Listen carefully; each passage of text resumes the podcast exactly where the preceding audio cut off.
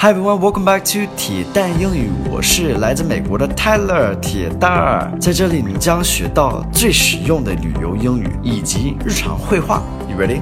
Let's do it. Hey guys, welcome back. Today's focus word is spacious. Spacious. Spacious is an adjective to describe a place that has a lot of space. It's not a small space. it's not a small place. 就比较宽敞嘛。All right, so uh, have a lot of room. All right. Some American culture here is that typically we prefer living in homes that are rather spacious. However, nowadays there are a lot of people trying to lead a more minimalist lifestyle.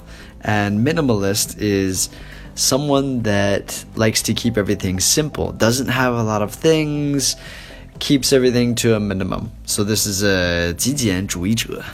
Had to look that up. I didn't know that word before. Anyway, so let's get into today's dialogue and we'll go from there. And in a comment below, you can let me know are you a minimalist? I know that a lot of people are nowadays. It's, it's becoming trendy. Okay, here's the dialogue. This studio is more like a closet. Don't you want to get into something a bit more spacious? It's suitable for me. I enjoy this minimalist lifestyle. Okay, so this studio is more like a closet. Studio is like an apartment that is just one room. So it's like uh, 工作室或者是那种公寓式的 where it's uh, just you walk in and there's a room and not a separate room. Like there's maybe a little kitchenette, that kind of thing.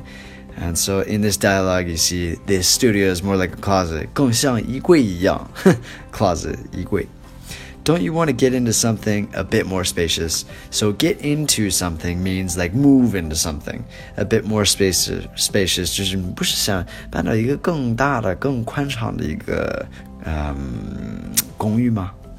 It's suitable for me. I enjoy this minimalist minimalist lifestyle. So suitable. I, I realize that a lot of my Chinese friends don't know this word. Suitable 就是适合、合适，and minimalist 就是极简主义者。 lifestyle, 生活的方式. Alright, so this is a cool dialogue. I really like this dialogue. A lot of a lot of learning here, a lot of new words. I've highlighted them down below. If you guys like today's lesson, if you learned something, please show me with a like. I'd appreciate it. Have a great day, and I'll speak to you guys on the next one. Alright, thanks for listening. As always, take care.